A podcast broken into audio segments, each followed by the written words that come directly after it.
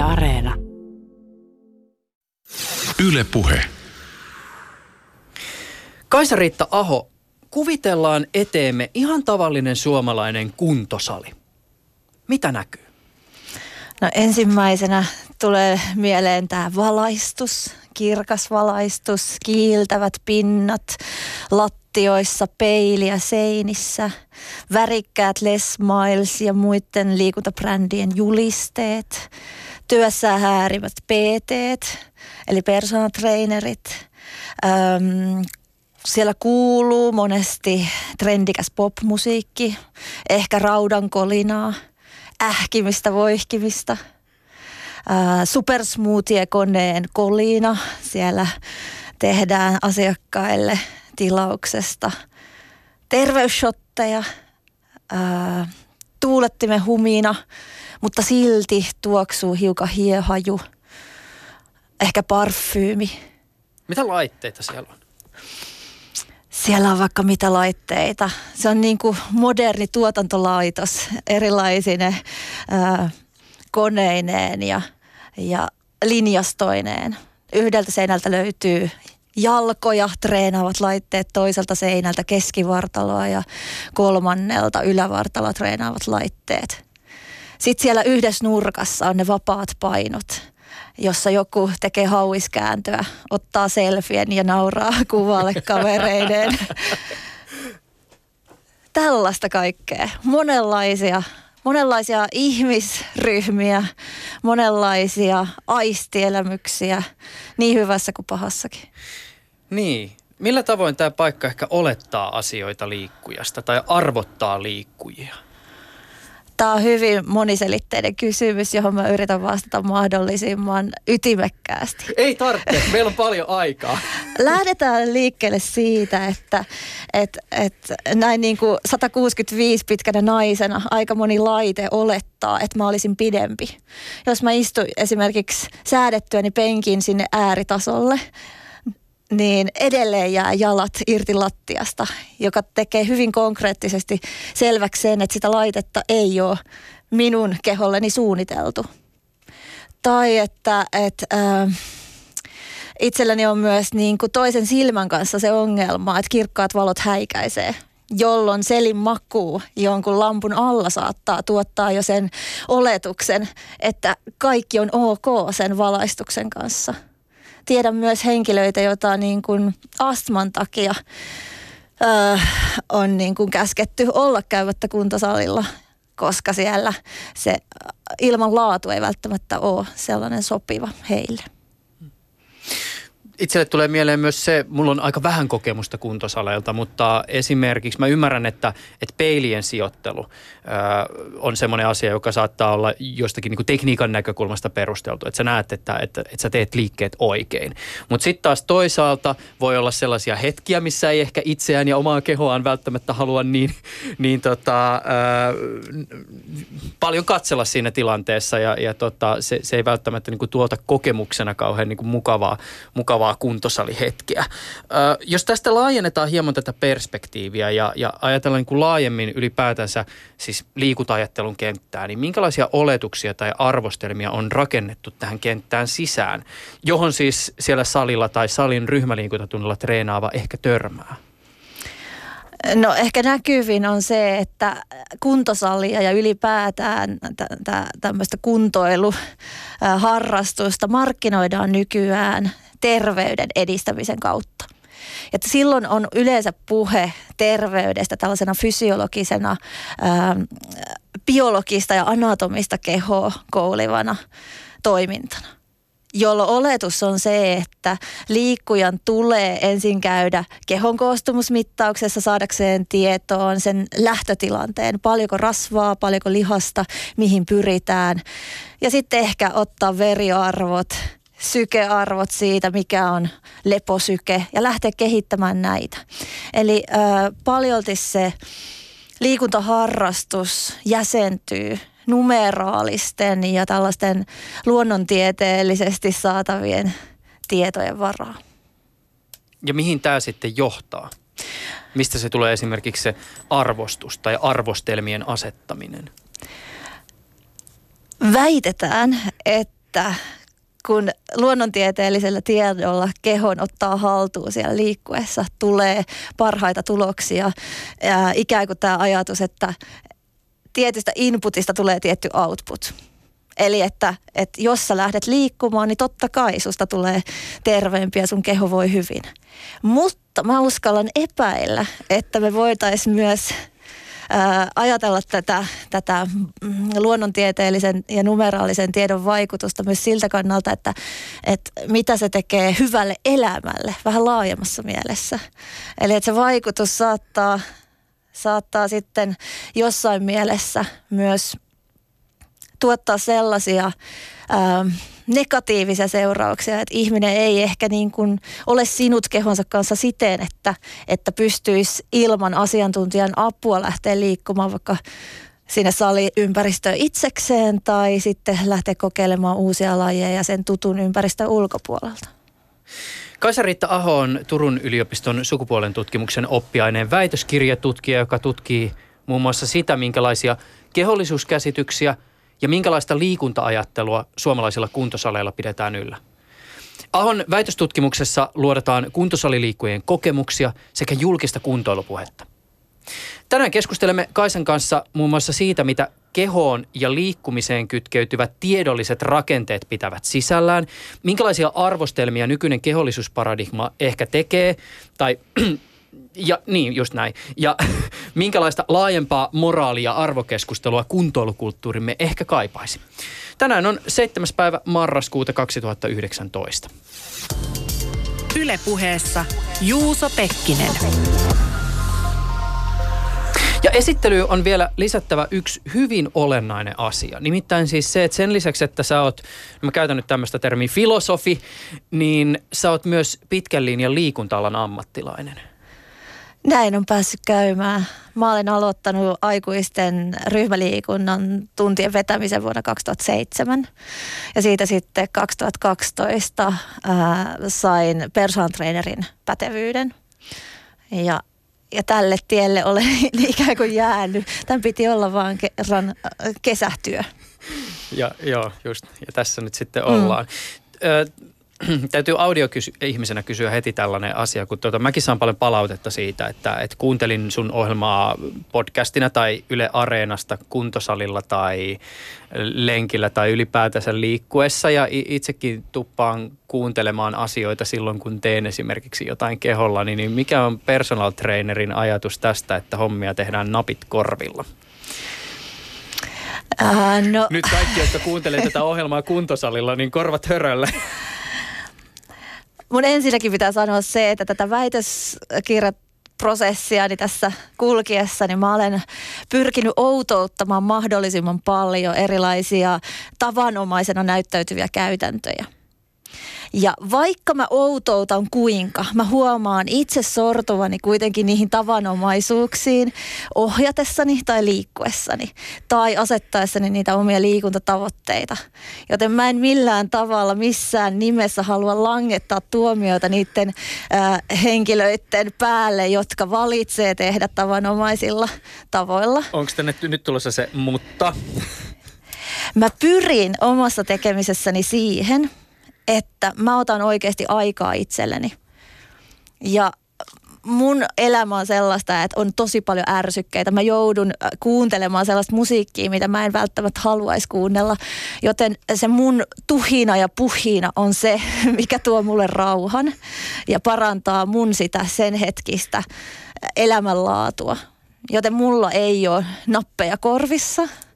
Ja mä saatan ajatella tehdessäni sitä kehosuhdetta esimerkiksi näin, että, että onpa jännä. Tänään tämä mun toinen jalka meinaa kaiken aikaa kääntyä tonne, vaikka mä kuinka kipristelen varpaita ja teen kaiken, että se pysyisi linjassa. Ja sitten mä mietin, että mitäs mä tein eilen. Ahaa, mähän istuin itse asiassa tosi kauan paikoillani, jolloin mä käyn sellaista dialogia itseni kanssa kaiken aikaa. Ja sitten olen saanut palautetta siitä, että mikset moikkaa ollessa salilla, koska mä olen niin uppoutunut siihen omaan keholliseen olemiseeni treenatessa. Mikä sulle liikunta-alan ammattilaisena on se työ, johon sä viittaat, kun ihmiset kysyy, että mitä sä teet? Mä kysyn tätä kysymystä ehkä tällaisessa merkityksessä, että, että, että jos ihmiseltä kysytään, että missä näkyy sun kätesi jälki, niin mikä on se sun vastaus? Mä lähden liikkeelle ohjaustyössä, olipa se sitten ryhmäliikunnan tuntien vetämistä tai henkilökohtaista ohjausta persoonan trainerille. Siitä lähtökohdasta, että tämä liikunta-ala ammattilaisuus on myös jossain mielessä terveyskasvatusta ja siihen niveltyy silloin tosi olennaisena osana pedagogiikka. Ja mä lähden tällaiselta niin kuin kriittisen pedagogiikan suunnalta liikenteeseen. Eli mä pyrin antamaan jokaiselle mun kanssa treeniä tehneelle eväitä liikunta-ajattelun kehittämiseen. Eli että pystyisi jotenkin ottaa haltuun sitä puhetta, mitä meillä kyllä riittää mediassa ja, ja myös ystävien ja kavereiden sukulaisten keskuudessa nykyään paljon. Eli että et, äh, tarjoan käsitteitä haltuun ottaa se liikuntakulttuuri sellaisena, mikä itselle ja omalle keholle juuri siinä elämäntilanteessa parhaiten sopii. Ehkä tässä nyt varsinkin sun kohdalla kiinnostava kysymys on se, että onko se, mitä sä teet, sama asia kuin mihin se instituutio, jota sä usein varmasti myös jollakin tavalla personal trainerina edustat, pyrkii? Munhan täytyy jatkuvasti ottaa kantaa näihin vallitseviin äh, liikuntakäsityksiin ja siihen, mitä keho on, miltä sen pitäisi näyttää. Ja sitä keskustelua kehkeytyy ihan niin kuin ryhmäliikuntatunnin aikanakin, kun mä kyselen, että no miten menee, tuntuuko tämä siellä, missä pitää, tai että mitäs tänään haluatte, jolloin niin kuin siinä vuorovaikutuksessa jo tulee selväksi se, että, että multa odotetaan vastauksia. Ja mä yritän tasapainoilla totta kai jatkuvasti sen kanssa, että kuinka paljon mä voin äh, kylvää kriittisyyden siementä ja kuinka paljon mun täytyy antaa vastauksia, ikään kuin asiat olisi yksiselitteisesti jotain, jotta asiakkaat on tyytyväisiä, kun ne saa jonkun vastauksen multa. Miten sä muuten jäsenet kysymystä siitä, että, että mikä keho on? Sitähän voi lähestyä tietysti tätä kysymystä hirveän monella eri tavalla. Toki ehkä ensimmäinen preventiivireaktio, varsinkin jos esimerkiksi itselle esitettäisiin se kysymys, niin kattosi hölmistyneenä alaspäin ja no tämä se nyt on. Mutta sitten kun mä alan toisaalta miettiä sitä, että miten se esimerkiksi asettuu suhteessa itseen, miten mä ehkä puhun siitä, minkälaisia merkityksiä mä sille annan, niin mä huomaan, että ehkä se kysymys, se ihan vastaaminen pitääkin sisällään vähän ehkä monitasoisemman asian. Mä tarkastelen kehoa ja kehollisuutta fenomenologisesta näkökulmasta. Eli silloin puhutaan tällaisesta kokemuksellisesta ja eletystä kehosta. Eli sellaisesta kehollisesta olemisesta, joka on niin kuin maailmassa olemisen ehto. Sellainen ontologinen ehto, että sä et voi ylipäätään olla olemassa, ellei sulla ole kehoa. Ja se meidän kehollinen materiaalinen oleminen tekee meistä niitä ainutlaatuisia ja ainutlaatuisesti ajattelevia persoonia. Eli äh, fenomenologinen kehollisuuskäsitys mun ymmärryksen mukaan on sitä, että keskitytään enemmän äh, siihen hetkessä tapahtuvaan olemisen tapaan ja niihin tuntemuksiin, niihin äh, sosiaalisen vuorovaikutuksen muotoihin, mitä tapahtuu, niin inhimillisten kuin ei inhimillisten toimijoidenkin kanssa – Eli jätetään vähän sivummalle joissakin tilanteissa se numeraalinen luonnontieteellisestä perimmästä nouseva tiedonmuodostuksen tapa. Silloin puhuttaisiin sitten objektikehosta. Ja nämä kaksi tämmöistä ikään kuin jäsennystä keholle ei ole millään tavalla toisensa poissulkevia tai mitenkään hierarkisessa suhteessa, vaan niitä mun mielestä molempia tarvitaan – koska ne myös tuottaa erilaista tietoa meidän kehosta. Toinen tuottaa sitä, mikä näkyy esimerkiksi röntgenkuvissa ja, ja tota, esimerkiksi veriarvoina. Ja toinen on sitä tietoa, mitä on monesti jopa vähän vaikea sanottaa tai löytää niille kokemuksille jotain viestittävää muotoa. Tästä tulikin jo osin vastausta seuraavaan kysymykseen, mutta musta olisi kiinnostavaa vielä, että sä lähtisit ehkä avaa sitä sun äh, omaa havaintomaailmaa liittyen siihen, että miten tämä ehkä institutionaalinen liikuntaajattelu, jota pitää yllä ja rakentaa vaikkapa just liikuntabrändit tai kuntosaliliikunnan markkinat, äh, niin, niin tota, miten ne jäsentää tätä kysymystä kehon suhteesta itseen? Sä mainitsit tuossa jo ton kehon jollakin tavalla objektina tai objekti kehon. Onko se esimerkiksi jotakin sellaista, josta lähteä avaamaan sitä kysymystä, miten ehkä tyypillisesti liikunta-ajattelussa keho edustaa? mitä se no, tyypillisesti liikunta-ajattelussa kehohan on jotain sellaista, mitä me pyritään saamaan tiettyyn ideaali asentoon ja muotoon. Esimerkiksi me katsotaan peilistä maastavetoa tehdessämme seläasentoa.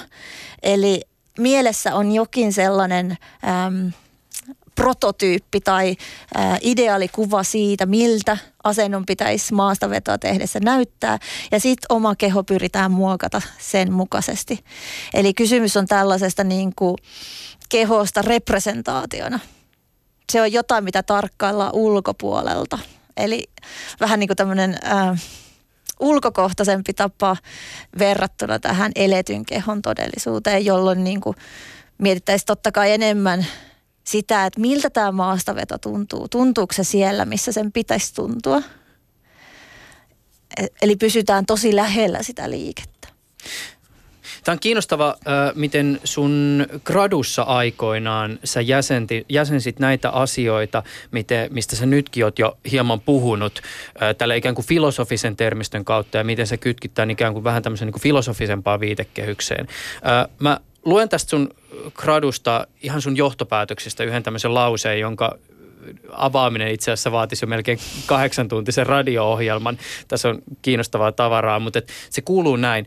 Johtopäätös on, että vallitseva kehollisuusparadigma nojaa kartesiolaiseen dualismiin, teknisrationaaliseen eetokseen, rakkauden fantasian toisteisuuteen ja negatiivisen kehollisuuden ulos sulkemiseen.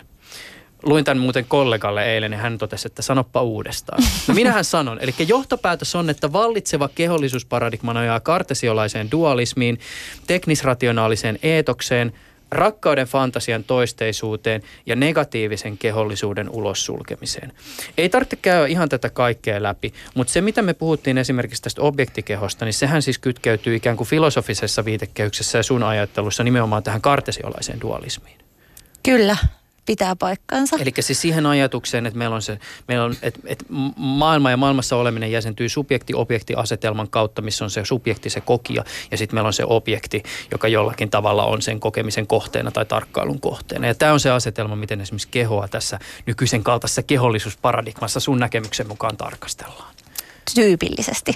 On totta kai mahdollista, että tämän vallitsevan liikuntaymmärryksen puitteissa on myös niitä säröjä, että, että yksilö hoksaa, että tätä voi niin kuin toistaa myös toisella tavalla. Eli mä en missään tapauksessa kiellä, etteikö, etteikö tässä niin kuin kontekstissa voisi olla myös muunlaista kehoymmärrystä. Mutta tämä on se, mitä esimerkiksi tämä vallitseva kuntoilupuhe äh, gradun aikana varsinkin äh, Fit-lehdessä sattui olemaan, kun mä analysoin tarkemmin sitä puhetapaa.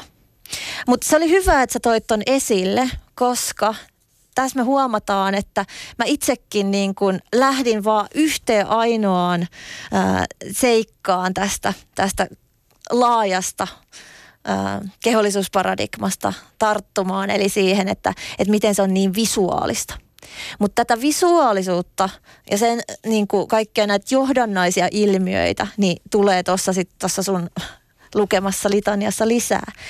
Eli että et, tämä visuaalisuushan ää, tavallaan niin kuin filosofisesti ajateltuna johtuu siitä, että René Descartes aikoinaan teki selkeän eron mielen ja ulottuvaisen aistimaailmaan liittyvän ö, kehon välille. Ja, ja siis se, sehän vielä ehkä täytyy... Descartes viitaten todeta, että nämä on siis hierarkisessa suhteessa. Nämä on nimenomaan tavoin, että- hierarkisessa suhteessa. Ja äh, kysymys on silloin hänellä siitä, että, että niin kuin nämä kaksi voidaan erottaa täysin toisistaan. Eli kehossa ei ole mitään sellaista, mitä mielessä on, ja mielessä ei ole mitään sellaista, mitä kehossa on. Joka tuotti sitten myös sen perustelun sille, miksi luonnontiede ja humanistinen tiede täytyy erottaa toisistaan. Ja, ja tosiaan tärkeää on keskittyä siihen, mikä on objektiivista, eli mm, mielen mahdollisuus ymmärtää. Ja vähempi arvosta on tosiaankin se, mikä liittyy ää, tämmöiseen muuttuvaan ajassa ja paikassa eri muotoja saavaan ää, aistimelliseen. Eli että jotenkin jos tätä vielä selkeyttäisi, niin voisi sanoa näin, että, että me voidaan tietää kehosta vain siten, että me otetaan tiedolla haltuun se. Ei siis koskettamalla tai tunnustelemalla tai aistimalla, koska eihän aisteihin voinut René Descartesin mukaan luottaa. Tieto ja järjellä tuotettu ymmärrys on se, mihin hän luottaa. Tämähän on jotakin sellaista, mikä on helppo öö, jon, jo, jollakin tavalla ehkä tämän päivän ihmisen myös sisästä. Tai että me ollaan totuttu ajattelemaan si, sillä tavoin, ainakin monet ihmiset, että rationaalinen ajattelu, yes, tiede, yes, tutkittu tieto, yes. Ja, ja, ja siis se on selvää, että siis mikä tahansa paradigma pitää sisällään arvottavia väitteitä, väitteitä, joiden taustalla on oletuksia, ideaaleja ja laajempia ehkä kulttuurisiakin arvostuksia ja hierarkioita. Mutta erityisesti liikuntatiedon yhteydessä on helppo viitata siihen, että meillä on tutkittua tietoa ihmisen anatomiasta. Öö, ei voi varmaan sanoa, että meillä on niin koko totuutta ihmisen kehosta, mutta meillä on paljon näyttöön pohjaavaa tutkittua tietoa siitä, miten keho toimii ja miten se hyvinvointia voidaan ylläpitää. Ja jos me ajatellaan tätä koneistoa, jota me ollaan tässäkin kuvailtu, siis kuntosaleineen ja ohjaajineen, joka kehojen ympärille on rakentunut, niin, niin voidaan varmasti argumentoida sen puolesta, että ainakin ideaalitilanteessa tämä koneisto on rationaalinen ja kysymys oikeasta tai väärästä tekniikasta ei ole varsinainen arvokysymys, vaan kysymys siitä, että meillä on anatomian näkökulmasta hyvää tekniikkaa ja sitten meillä on anatomian näkökulmasta vahingollista tapaa suorittaa. Saatko ajatuksesta kiinni? Kyllä saan, kyllä saan. Öö,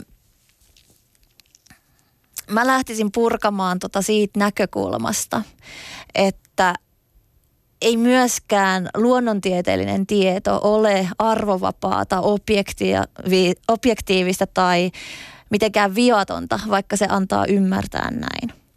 Eli esimerkiksi, ähm, no esimerkiksi ihan vaikka painoindeksi on keskiarvo jostakin. Ja silloin tämän keskiarvon ulkopuolelle jää paljon määreitä, eli puhutaan niin kuin normaalijakaumasta. Ää, normaalia on se, mitä esiintyy paljon, mutta tämän normaali ulkopuolelle jätetään tietyt arvot, tietyt yksilöt ja sitten toisella puolella ää, tätä normitusta on ne, jotka tavallaan ää, kymppi plussana suorittaa sen normin. Ja se onkin tärkeä kysymys, että kuka saa määritellä, missä on se normaali. Mitkä on ne rajat sille normaalille. Ja sen tekee aina joku, jolloin kaikki tieto, mitä myös luonnontiede tuottaa meille kehosta ja esimerkiksi liikuntafysiologia siihen, miten persoonatreenerit koulutetaan. Kaikki on institutionaalisesti tuotettua tietoa. Eikö tässä myös voisi ajatella sillä tavoin, että, että äh, jos me puhutaan vaikka lääketieteen kontekstista ja siitä, että meillähän on niin kuin hirveästi potentiaalia, joka liittyy vaikkapa täsmälääketieteeseen tai siihen, että, että ihmiset sais yksilöllistä hoitoa. Me tiedetään, miten me voitaisiin palvella potilasta yksilöllisesti. Mutta sitten taas toisaalta, kun me tuotetaan jotakin palvelua massana, niin se tarkoittaa sitä, että ehkä jonkinlaista keskiarvoista tai joku voisi käyttää kultaisen keskityö, keskitien käsitettä tässä yhteydessä. Et siitä pitää kuitenkin lähteä, koska resurssit on rajalliset. Meillä ei ole mahdollista ehkä niinku huomioida jokaista öö, ihmeellistä lumihiutaletta, vaan että, että jostain keskiarvosta tavallaan on pakko lähteä liikenteeseen tarpeeseen. Niin sitten taas jos me ajatellaan sitä, että jos äh, kuntosalille olisikin sitten niin kuin tuotu laitteita ikään kuin joka kokoiselle ja joka näköiselle ihmiselle ja jokaisen tarpeeseen, niin se on ajatuksena ehkä sellainen, mille jokaisen on helppo nyökytellä, mutta onko se käytäntö ja esimerkiksi ne markkinat sellaiset, jotka tämmöisen yksilöllisyyden mahdollistaa? Itse asiassa mun ei ole helppo nyökytellä sille. Yes, avaa. Nimittäin hyvin harva loppujen lopuksi sulahtaa siihen normikehon määritelmään. Ää, mutta se normikeho, mikä meillä on otettu tällaiseksi ihanteeksi ja arvoksi sinällään, on tietenkin jossain mielessä fantasia. Ja, ja silloin kun me tuotetaan liikuntaa normatiivisesti tästä tietystä ihanteesta lähtien, niin itse asiassa voi olla niin, että me ei oikeastaan tuoteta kenellekään sopivaa liikuntaa. Sä naureskelet tällä ei hetkellä. Mitään. Ei siis ki, ki, hyvä, hyvä väite tai ki, kiinnostava väite.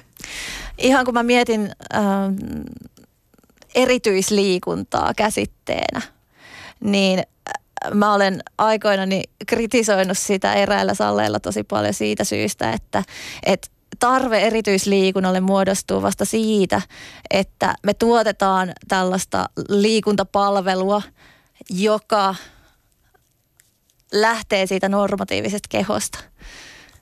Sitten ne kehot, jotka tämän normin ulkopuolelle jää, pitää saada jollakin tavalla tämän palvelukonseptin sisään ja sitten heille tuotetaan erityistä liikuntaa.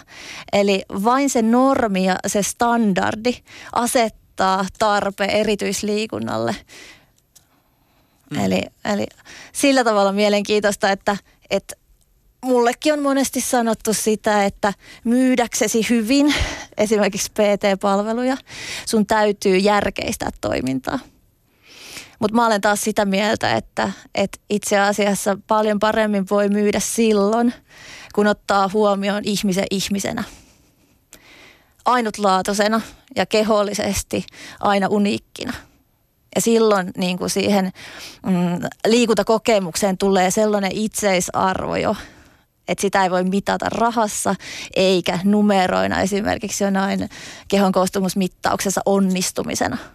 Että se on jotain niin paljon isompaa se, se arvo, mitä tällaisessa liikuntakohtaamisessa saa, että, että se ihminen saattaa palata ihan sen elämyksen vuoksi takaisin.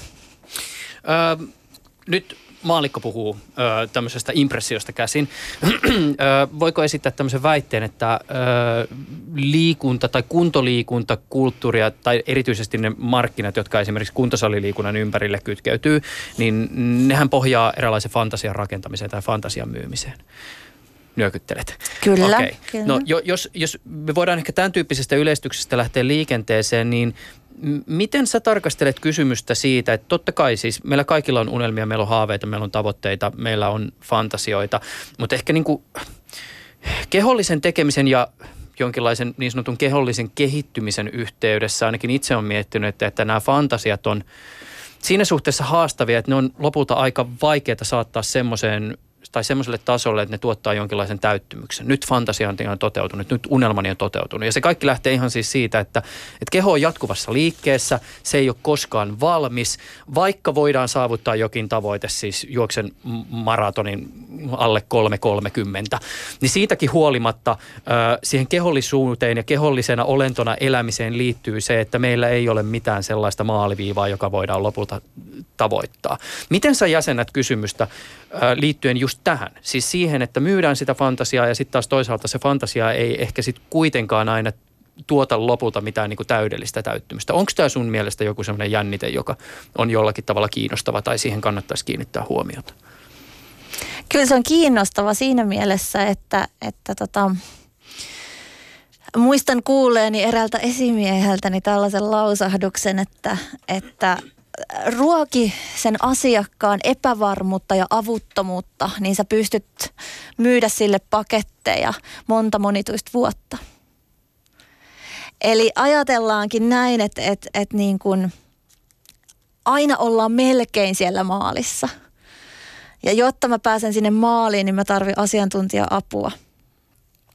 No mä taas lähden siitä siitä näkökulmasta, ihan niin kuin säkin mainitsit, että aina voi parantaa sitä liikuntasuorituksen tulosta esimerkiksi. Että keho on prosessissa. Keho ei ole mitään olemista, paikalla pysyvää ja muuttuvatonta, vaan se on enemmän tällainen prosessuaalinen ja kaiken aikaa virtaava ja muokkautuva.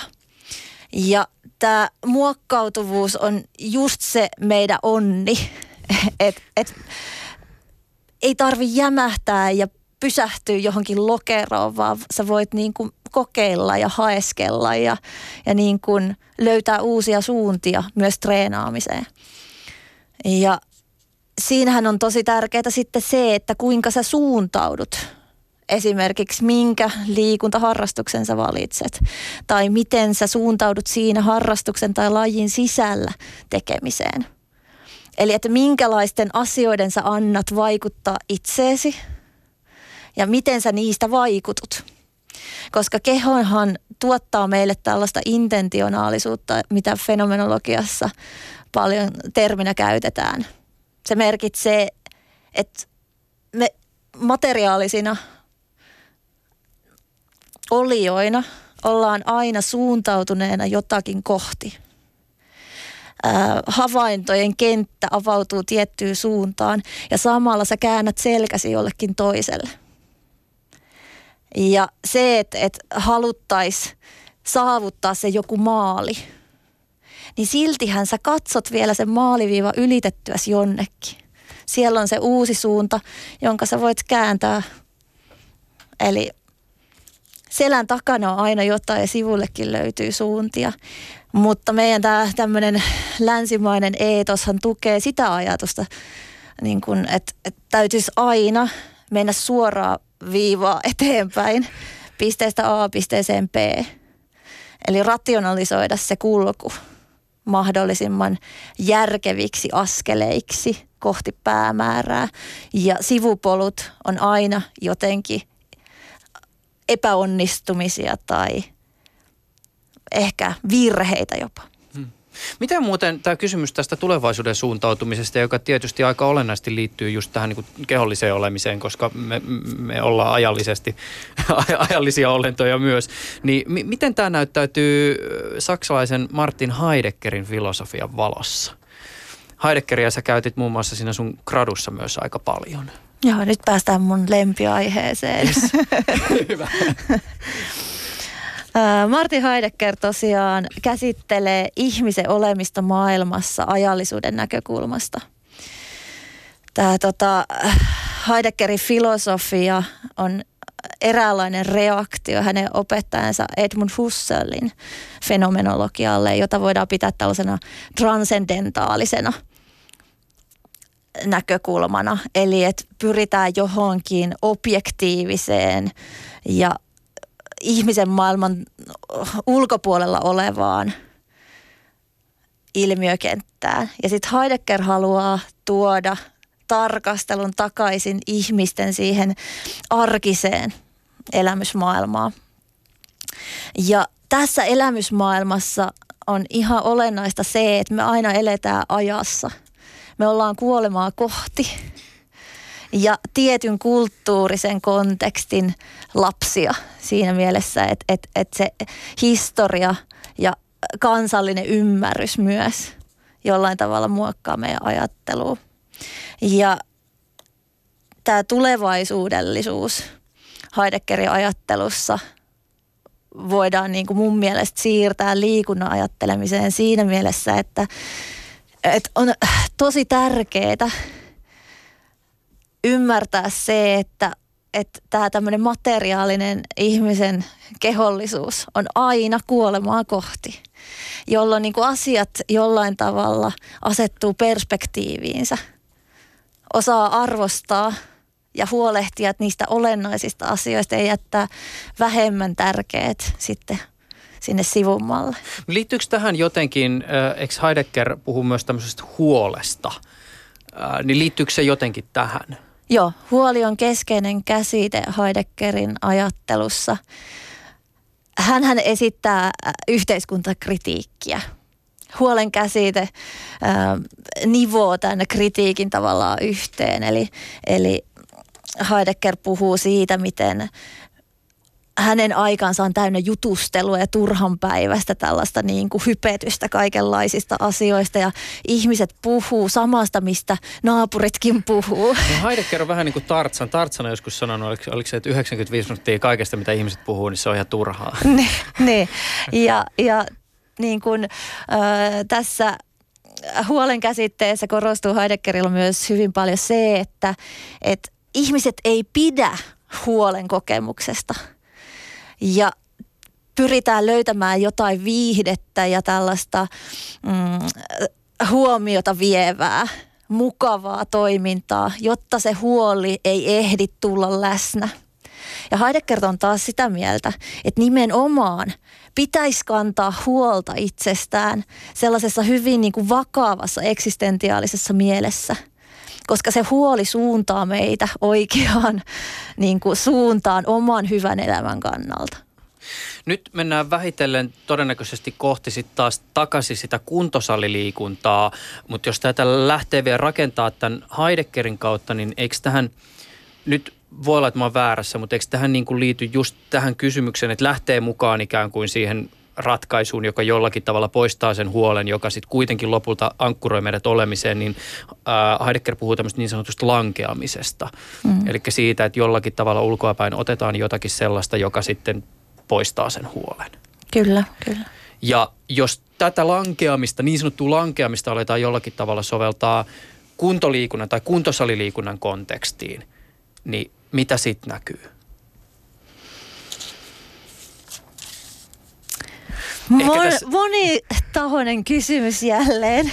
Ehkä viitaten tähän meidän aikaisempaan keskusteluun. So, sori, tämä ehkä saattaa olla vähän tämmöisessä jopa niin kuin johdattelevassa muodossa, mutta että et, et, tota, äh, jos e, eikö tätä niin kuin ajatusta voisi soveltaa sillä tavoin, että, et, että tota, jollakin tavalla ehkä niin kuin kuntosali liikunnan markkinat jollakin tavalla pyrkivät poistamaan sen huolen tarjoamalla helppoja, ehkä välillä mustavalkoisia ratkaisuja, välillä jopa niin kuin tämmöisiä niin kuin guruja tai hahmoja, joiden kautta voi saada sen kokemuksen siitä, että et, et, et jollakin tavalla se huoli siitä tulevaisuudesta katoaa.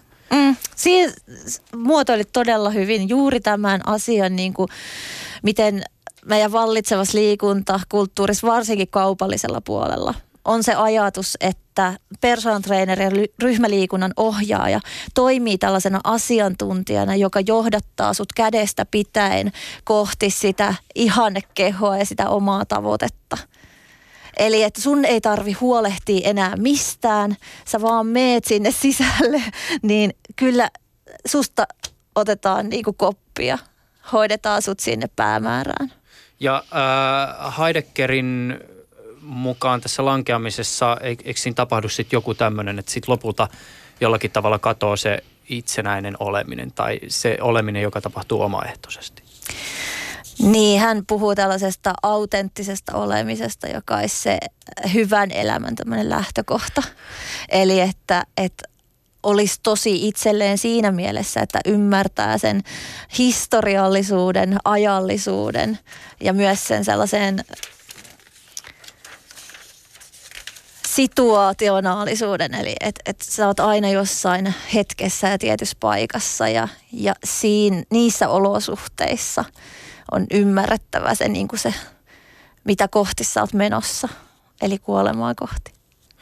Kaisaritta äh, Aho, yksi suunta, josta sä olet lähtenyt ratkaisemaan niitä ehkä ongelmia, joita sä tunnistat tässä tämänhetkisessä liikunta-ajattelussa, löytyy sellaisen ajattelijan kuin Martin Buberin suunnalta. Äh, avaisitko hieman sitä, kuka Buber oikein on? Kyseessä on aika, aika tota, ei nyt erikoinen, mutta, mutta kiinnost, no, mm. kiinnostava ajattelija monessakin mielessä.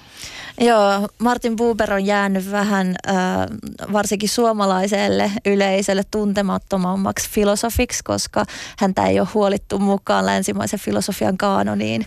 Että häntä on enemmänkin pidetty tämmöisenä hyvin irrationaalisena, mystisenä ajattelijana, joka ei niin kuin sovi tähän analyyttisen filosofian perinteeseen, mikä meillä on hyvin vahvana.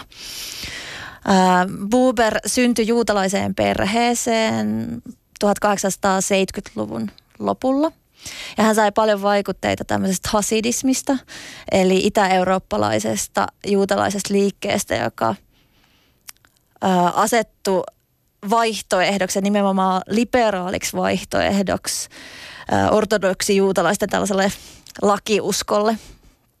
Ja tämä hasidismin vaikutus näkyy Buberin ajattelussa esimerkiksi siinä, että, että hän niin puhuu tällaisen ää, vilpittömän maailman kohtaamisen puolesta. Ja hänellä on hyvin tämmöinen mystinen maailmakäsitys, eli että kaikki on jumalaista. Ja siis Buberhan on ollut hyvin aktiivinen kulttuurivaikuttaja siinä mielessä, että, että hän on toiminut mm, arabien ja juutalaisten rauhaomaisen rinnakkaiselon puolesta ja sitten hän on myös äh, toiminut juutalaisen aikuiskasvatuksen organisoijana. Ja itse asiassa mä rupean muistelemaan, että taisi hän toimittaa Kalevalan saksankielisen teoksenkin. Joo, eli tosi monipuolinen henkilö on kyseessä. Ja tämä hänen pääteoksensa Minä, sinä ilmestyi 1923. Ja siinä hän niin kuin ottaa kantaa ihmisen sosiaalisena ja suhteissa elävänä olentona. Että hän niin kuin, ää, nostaa esiin tämmöistä kaksi mahdollista suhdetta, missä ihminen voi olla maailmaan. Joko tämmöinen minä-se-suhde, jossa ihminen kohtaa toiset ikään kuin objekteina, jota voi eritellä ja kokea ja ottaa haltuunkin jossain määrin. Ja sitten toisaalta tämmöinen minä-sinä-suhde, jossa on tällaista Buberin mukaan aitoa läsnäoloa ja dialogin mahdollisuus. Ja itse asiassa tämä niin kuin Buberin ajatus siitä, että ihminen on aina suhteessa maailmaan, tulee tosi jotenkin konkreettisella tavalla esiin jo hänen kirjoitusasussaan. Eli minä, sinä on yhdistetty yhdysviivalla, jotta tulee esiin se, että minä ja muut on aina kytköksessä. Ihan niin kuin Heideggerillakin, että ihminen ei voi astua oman elämismaailmansa ulkopuolelle ja olla jotenkin niin kuin ulkopuolinen tarkkailija, johon se muu ei vaikuta. Ja nyt tullaankin sitten tähän kiinnostavaan kysymykseen, että mitä Buberilla voisi olla annettavaa kuntosaliliikunnan näkökulmasta? Ja mulla on tosiaan tekeillä artikkeli tästä aiheesta ja, ja mä olen pohtinut, että, että minä-sinä suhde voisi olla sellainen ää, käsitteellinen lähtökohta, kun mietitään sitä, että miten liikunta-alan ammattilainen kohtaa asiakkaan.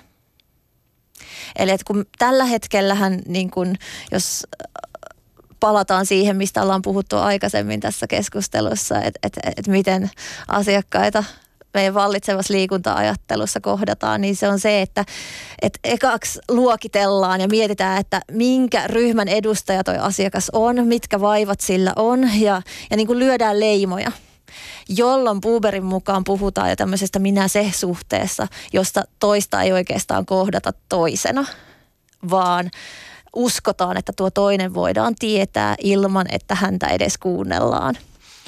Ja minä se suhde on siinä mielessä Buberin mukaan hankala, että, että siellä ei edes voi syntyä dialogia, koska toinen ei ole valmis ottamaan vastaan toista. Eli toinen vähän minä niin kuin pässinarussa sanoakseni.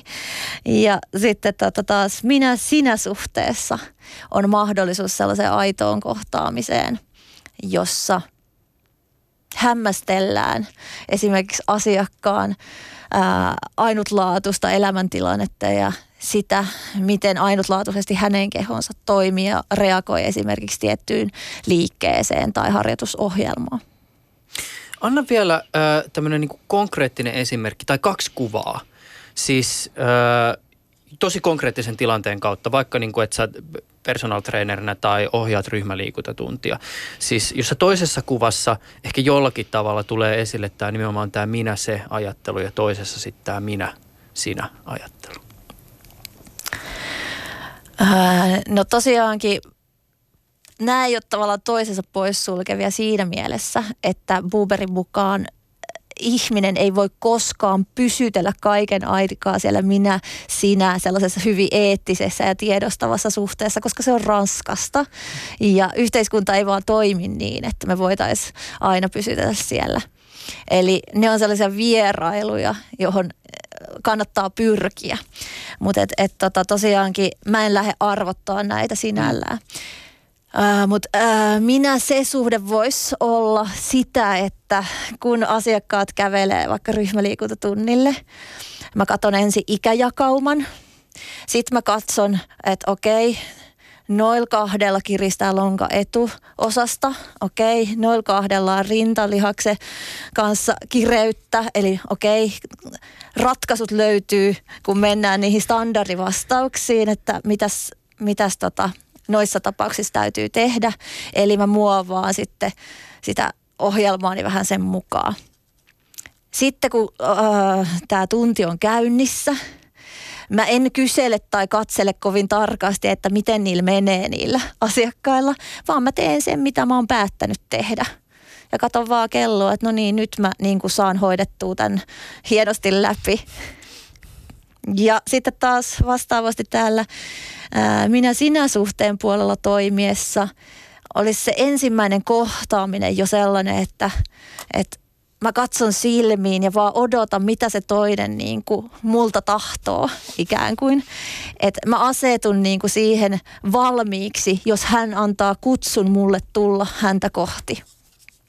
Eli että, että minä sinä suhteeseen ei voi koskaan astua niin, että minä nyt päätän, että mä tuun ja olen hyvä ohjaaja sulle, vaan sen toisen pitää kutsua sut siihen suhteeseen.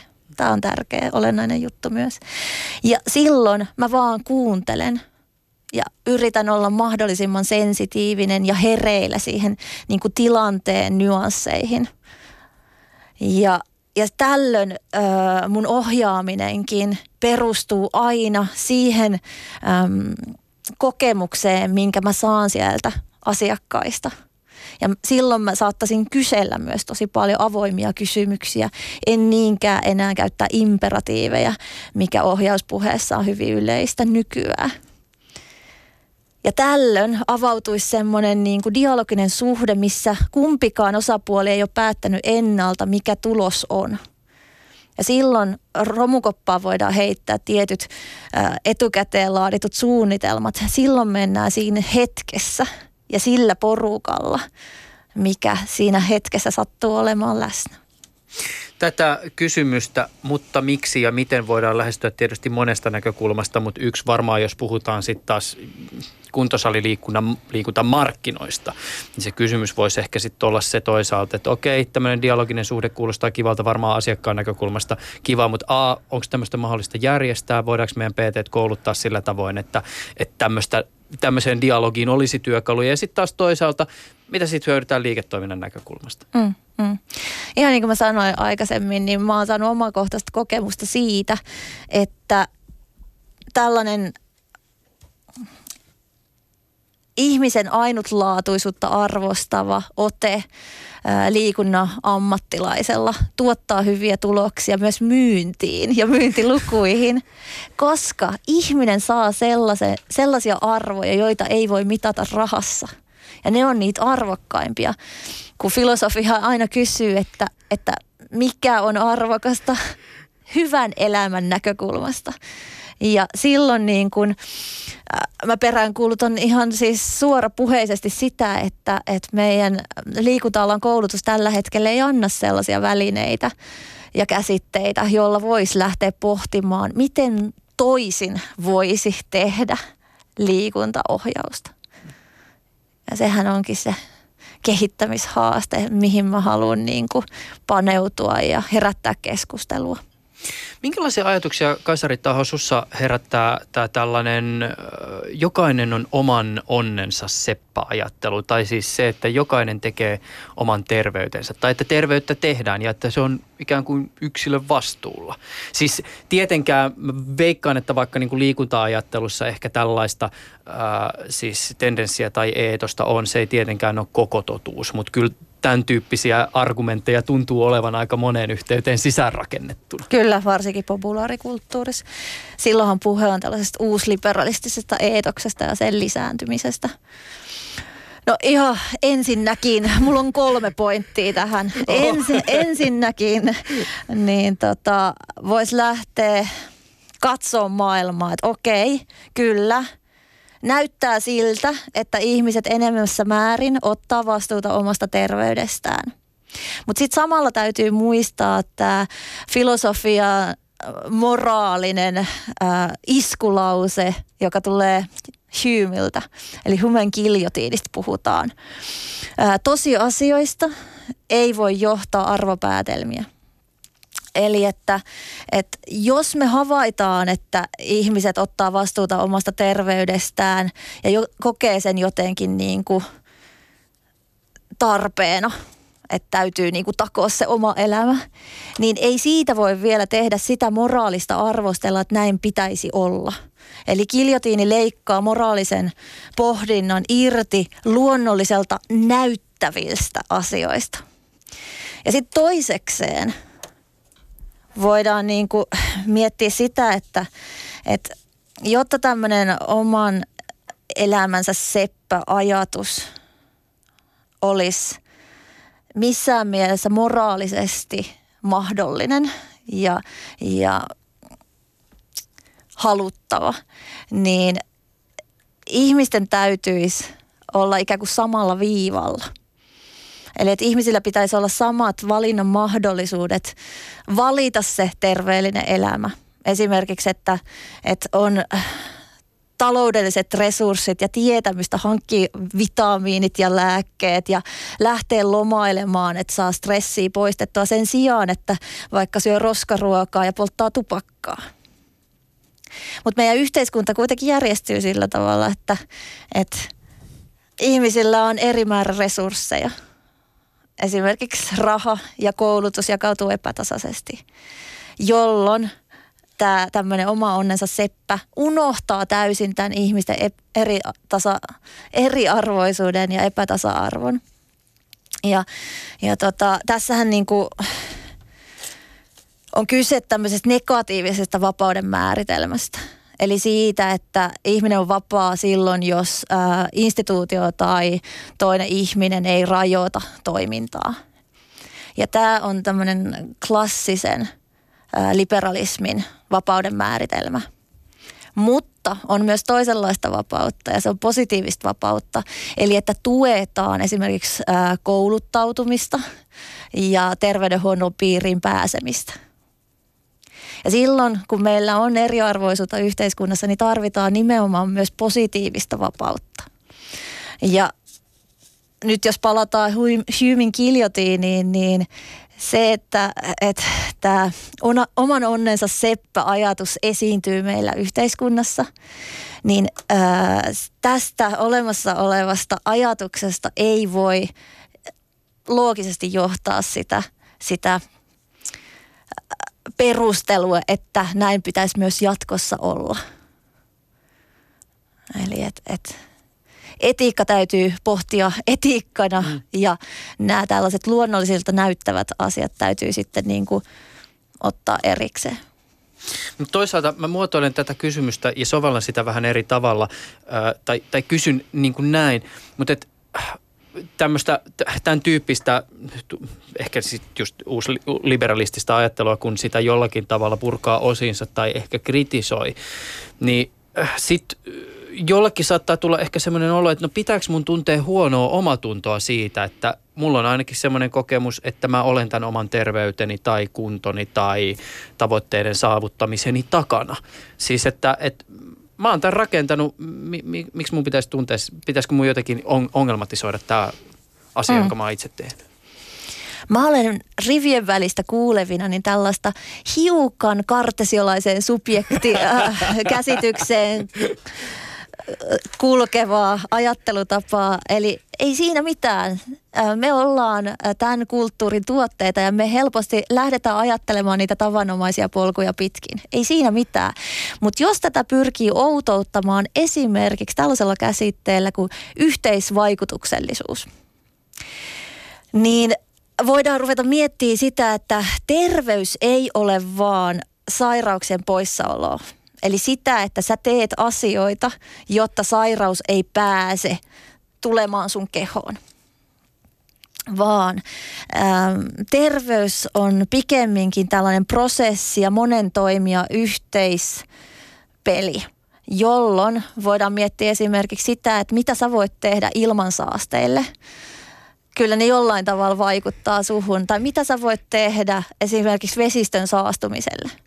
Se vaikuttaa jotenkin ainakin välillisesti sun terveyteen myös. Tai että, että äh, toi tuoli, millä sä istut, miten se vaikuttaa sun terveyteen? Tukeeko se tarpeeksi sun asentoa? Joo, mä tiedän, me voitaisiin tätä tuolia kyllä Eli kysymys on siitä, että äh, monesti me ihmiset ajatellaan, että me ollaan vähän niin kuin silleen, äh, autonomisia ja riippumattomia kaikesta meidän ympärillä olevasta.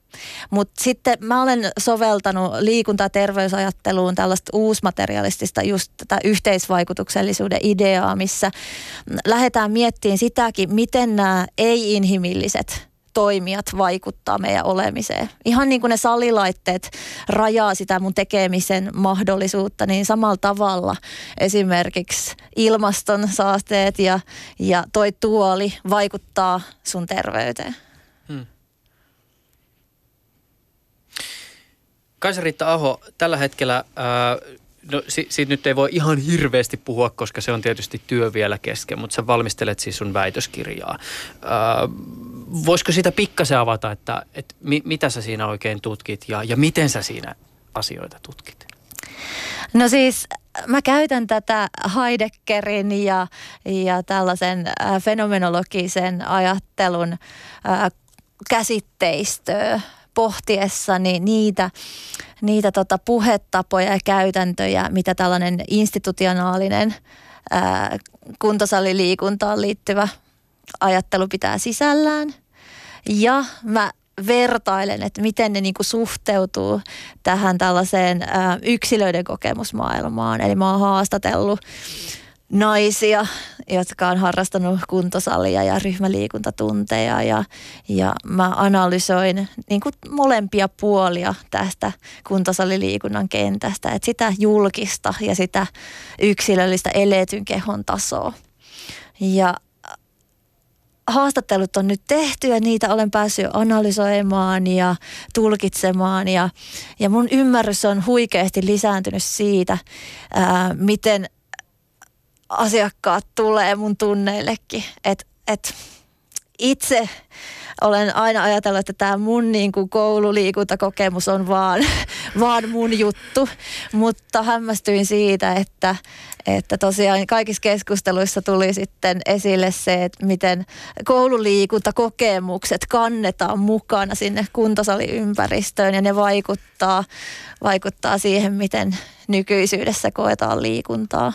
Että se historia, se, se mistä Heideggerkin puhuu, niin se tulee meidän mukana kehossa.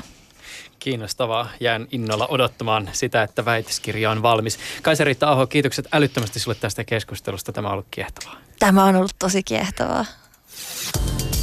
Ylepuheessa Juuso Pekkinen.